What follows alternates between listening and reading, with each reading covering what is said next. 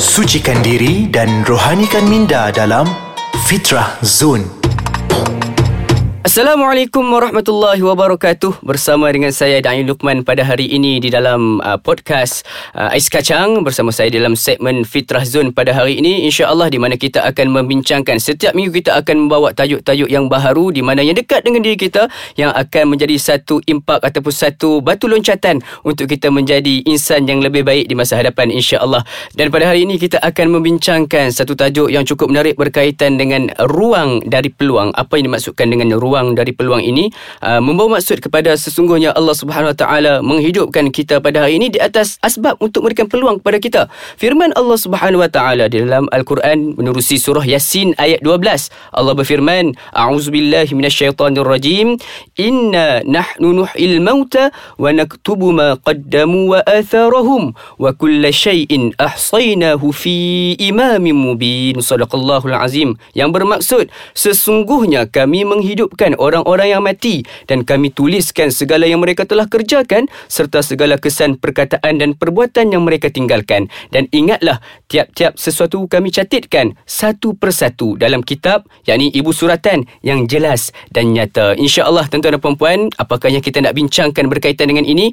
Uh, menerusi kitab uh, Muka Syafatul Qulub karya Imam Al-Ghazali rahimahullah. Sesungguhnya Allah Subhanahu wa taala menghidupkan seorang hambanya itu atas asbab untuk memberi memberikan tiga peluang yang terbaik untuk diri hambanya. Peluang yang pertama yang Allah sediakan kepada hambanya adalah peluang untuk uh, bagi hambanya itu bertaubat pada Allah Subhanahu Wa Taala. Kita sebagai umat manusia, kita sebagai manusia biasa tak pernah lari daripada melakukan dosa. Kita bukanlah nabi.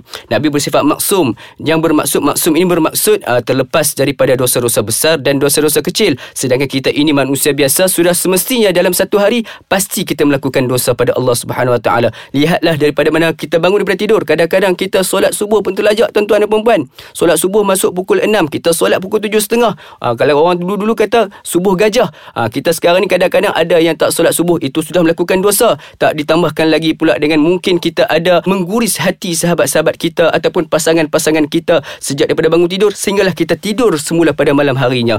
Sebabkan itulah Allah memberikan peluang kepada kita untuk bertaubat kepadanya. Sedangkan hatta Rasulullah SAW sendiri pun pernah bersabda ada sepotong hadis yang bermaksud sesungguhnya demi Allah Aku dalam satu hari tidak kurang daripada 70 kali beristighfar, bertaubat kepada Allah Subhanahu Wa Taala. Jadi tuan-tuan dan puan-puan, kita sebagai hamba manusia biasa yang bukan nabi, bukan rasul, lebih banyak pada itulah perlu kita bertaubat dan beristighfar pada Allah Subhanahu Wa Taala. Itu adalah peluang yang pertama yang Allah berikan kepada kita, iaitu peluang untuk bertaubat kepadanya daripada dosa-dosa yang telah kita lakukan. Mudah-mudahan bila mana kita bertemu dengan Allah Subhanahu Wa Taala suatu hari nanti, kita dalam keadaan yang bersih daripada dosa dan noda dan menjadi hamba Allah yang dijaminkan syurga insya-Allah. Jadi itu peluang yang pertama.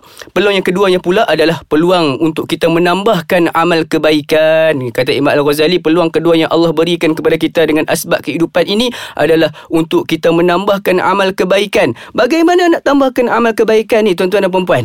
Sidang pendengar sekalian. Ha, caranya mudah iaitu seperti mana firman Allah kuntum khairu ummatin ukhrijat linnas ta'muruna bil ma'ruf wa tanhauna 'anil munkar wa tu'minuna billah. Yang bermaksud sesungguhnya kalian ini adalah sebaik-baik umat yang dikeluarkan oleh Allah Subhanahu wa taala daripada kalangan manusia yang lainnya. Maksudnya kita orang Islam ni adalah uh, orang-orang yang terpilih oleh Allah Subhanahu wa taala daripada golongan ataupun uh, masyarakat yang lainnya. Jadi sebagai hamba yang bertuah yang terpilih oleh Allah Subhanahu wa taala ini apa yang perlu kita lakukan? Tak muru nabil ma'ruf. Ajak orang melakukan kebaikan. Watan hauna anil mungkar. Dan cegah orang daripada melakukan kemungkaran. Bagaimana nak ajak orang melakukan kebaikan ni tuan-tuan dan perempuan? Mulakan dengan benda yang sedikit. Contohnya kita nampak kawan kita tak solat. Kan kita nampak kawan kita ni jenis melengah-lengahkan solat. Ajak dia solat bersama-sama. Dan kalau kita tengok pula kawan kita ni memang solat dia jaga. Ajak pula dia pergi bersolat berjemaah dekat masjid sebab besar fadilatnya. 27 kali ganda berjemaah dekat masjid ni tuan-tuan dan puan-puan. Dan sekiranya antaranya lagi ah, mengajak kawan-kawan kita ni memulakan untuk bersedekah. Bersedekah ni macam-macam cara lah. Boleh kita bersedekahkan dekat masjid dan kita juga boleh bersedekah dekat mana-mana yang kita nampak. Ada orang yang memerlukan kita bersedekah sajalah. Tapi tapi saya rasa uh, untuk kita sebelum mana nak masuk peluang yang ketiga yang Allah berikan kepada kita, saya rasa kita berhenti berehat sebentar. Jangan ke mana-mana, minum-minum ais kacang, teruskan bersama kami di podcast Ais Kacang. Kita kembali di dalam Fitrah Zone. Alhamdulillah bersama lagi dengan saya Fitrah ha, Dengan Fitrah pula. Dah Bersama dengan saya Da'i Lukman. Ha, Bersama dengan Fitrah pula. Dan tu biasa dengan Fitrah Zul ni Tiba-tiba dia sebut Fitrah juga. Nama pun dah bertukar dah. Alhamdulillah. Jadi tuan-tuan dan perempuan Sebelum mana kita berhenti berehat Sebentar tadi saya telah kongsikan Di antara dua peluang pertama Yang Allah berikan kepada kita Dengan asbab kehidupan Yang Allah berikan kepada kita ni. Ya Allahu Akbar Bila anda sebut bab berkaitan dengan Berikan apa Salah satu nikmat paling besar Adalah nikmat hidup ni lah tuan-tuan. Kalau Allah tak bagi kita hidup Katakan bayangkanlah tiba-tiba bangun dari tidur Tiba-tiba kita duduk kat dalam liang lahat Duduk dalam kubur dah kan? Ha, tak terkejut ke kita? Kan? Ataupun kita sedar-sedar Tiba-tiba duduk kat sebelah jenazah kita pula. Ah, Dah confirm dah lari terkecil lah. Walaupun kata saat tu kita dah jadi hantu lah Maksud dia tu. Baiklah tuan-tuan dan puan-puan Kita sudah pun menyebutkan tadi Berkaitan dengan dua perkara. Yang pertama Mengapa Allah hidupkan kita? Jadi kita nak masukkan pula Peluang yang ketiga Yang dikatakan oleh Imam Al-Ghazali Rahimullah Dalam kitab Muka Syafatul Qulub. Peluang ketiga yang Allah berikan kepada kita Dengan asbab kehidupan ini Tak lain tak bukan Untuk menjadikan kita Menjadi hamba dia yang amat bersyukur Ha, ramai kita pada hari ini ramai yang kufur tuan-tuan dan puan Ada nikmat mata duk tengok uh, awet lalu depan mata. Kan? Tengok awet lalu depan mata. Ada telinga duk dengar lagu-lagu yang entah bukan-bukan. Kan? Ada pula mulut duk pop pet pop pet dekat member. Weh hari ni entah tak member sebelah tu? Kan? Jiran sebelah rumah kita tu hari ni entah dia masak bagi makan kucing. Ada ke patut tak makan kat dia dia bagi makan kat kucing? Kan? Ada pula yang duk katakan ataupun ada nikmat mulut duk pop pet duk mengumpat. Dan sebagainya. Ada pula nikmat anggota tubuh badan duk menggunakan untuk tempat-tempat yang tak baik. Kan? Allah berikan kesihatan nikmat tubuh badan ada tangan yang elok ada kaki yang boleh bergerak sepatutnya kita gunakan untuk kebaikan. Tapi kita gunakan pula untuk ke arah yang tak sepatutnya ataupun arah kemaksiatan. Jadi Allah berikan peluang pada kita. Allah berikan kehidupan kepada kita untuk kita menjadi hamba yang bersyukur. Orang bersyukur macam mana tuan-tuan dan puan ada mata.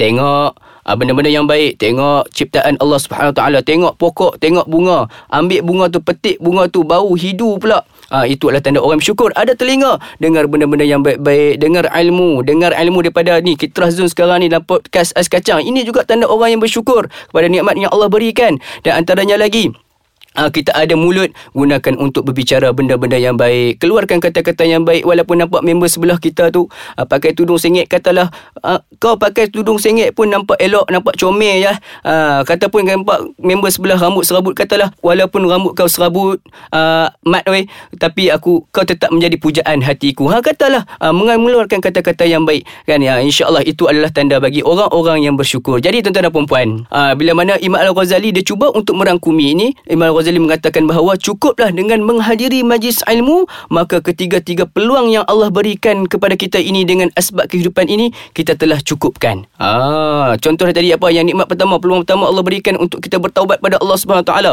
dengan datang ke dalam majlis ilmu. Ada hadis Nabi yang telah menyebutkan bahawa man salaka tariqan yabtaghi fihi ilman sahalallahu lahu tariqan ilal jannah. Barang siapa yang berjalan di atas jalan ilmu, Allah dah buka jalan bagi dia untuk menuju ke syurga. Susah ke senang ke syurga juga tuan-tuan dan perempuan. Dan, dan seterusnya dalam hadis itu juga telah menyebut berkaitan bahawa sesungguhnya ikan-ikan dekat laut, burung-burung yang berterbangan, malaikat-malaikat yang ada memayungi dan memohon keampunan bagi orang-orang yang datang menuntut ilmu ini. Ya Allahu Akbar, besar sungguhlah fadilat bagi orang menuntut ilmu ini. Ilmu, bila mana datang menuntut ilmu, Allah dah ampunkan dosa-dosa kita. Ha, itu adalah uh, yang pertama sekali kita dah, peluang yang pertama telah pun kita penuhi. Peluang yang kedua adalah untuk menambahkan amal kebaikan. Yalah, datang mendengar majlis ilmu ini juga adalah peluang untuk kita tambah amal kebaikan. Dapat ilmu yang bermanfaat. Contohnya pada pagi ni dengar saya uh, dengar saya dan Lukman ni uh, duk pokpek dekat sini dapat ilmu tu sebarkan pula kepada orang lain maka itu telah menjadikan amal kebaikan kepada kita. Kita sebarkan pula kepada sahabat-sahabat kita yang tak mendengar.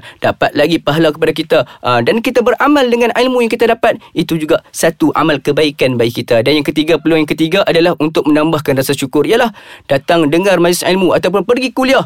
Tengok ada mata tengok wajah ustaz walaupun ustaz tu pakai selekeh tapi tengok mata ustaz tengok orang berikan ilmu pun dah dapat pahala. Tanda kita bersyukur. Ada telinga yang baik boleh mendengar lagi. Dengar ilmu yang disampaikan oleh ustaz tu dah dapat lagi ilmu ha, Dia dapat lagi ilmu dan sebagainya. Dia dapat le, Itu juga tanda orang yang bersyukur dan sebagainya. Jadi tuan-tuan dan puan Mudah-mudahan Kita semua menjadi hamba yang bersyukur Hamba Allah yang diampunkan dosa-dosa Dan hamba Allah yang terus menambahkan amal kebaikan InsyaAllah. Jadi kita akhirkan dengan sedikit bacaan doa Yang kita boleh amalkan selalu Iaitu doanya Rabbana zalamna أنفسنا وإن لم تغفر لنا وترحمنا لنكونن من الخاسرين Sekali lagi saya ulang Rabbana zalamna anfusana wa illam taghfir lana wa tarhamna lanakunanna minal khasirin. Bila mana kita baca doa ini insya-Allah dosa-dosa kita yang lalu akan digugurkan oleh Allah Subhanahu wa taala. Jadi tuan-tuan dan puan-puan, aa, yang mana yang masih ada pendengar kat sana yang tak tahu macam mana nak dapatkan ataupun nak dengarkan lagi suara saya dekat dalam aa, podcast Ais Kacang ni, jangan lupa untuk download aplikasi Ais Kacang di App Store ataupun di Google Store ataupun boleh untuk like dan follow uh, di Instagram Ais Kacang iaitu di Ais Kacang MY ataupun boleh like Facebook Ais Kacang di Ais Kacang. Uh, nama Facebook tu Ais Kacang. Dan sebarang persoalan ataupun komen uh, berkaitan dengan rancangan-rancangan yang ada yang terdapat dalam uh, Ais Kacang ini bolehlah untuk diajukan di aiskacang.com.my. Semoga bertemu lagi dalam Fitrah Zone bersama dengan saya dan Lukman. Sejuk-sejukkan hati, tenteramkan jiwa bersama Fitrah Zone di podcast Ais Kacang dengan saya dan Lukman. InsyaAllah pada minggu hadapan. Assalamualaikum warahmatullahi wabarakatuh.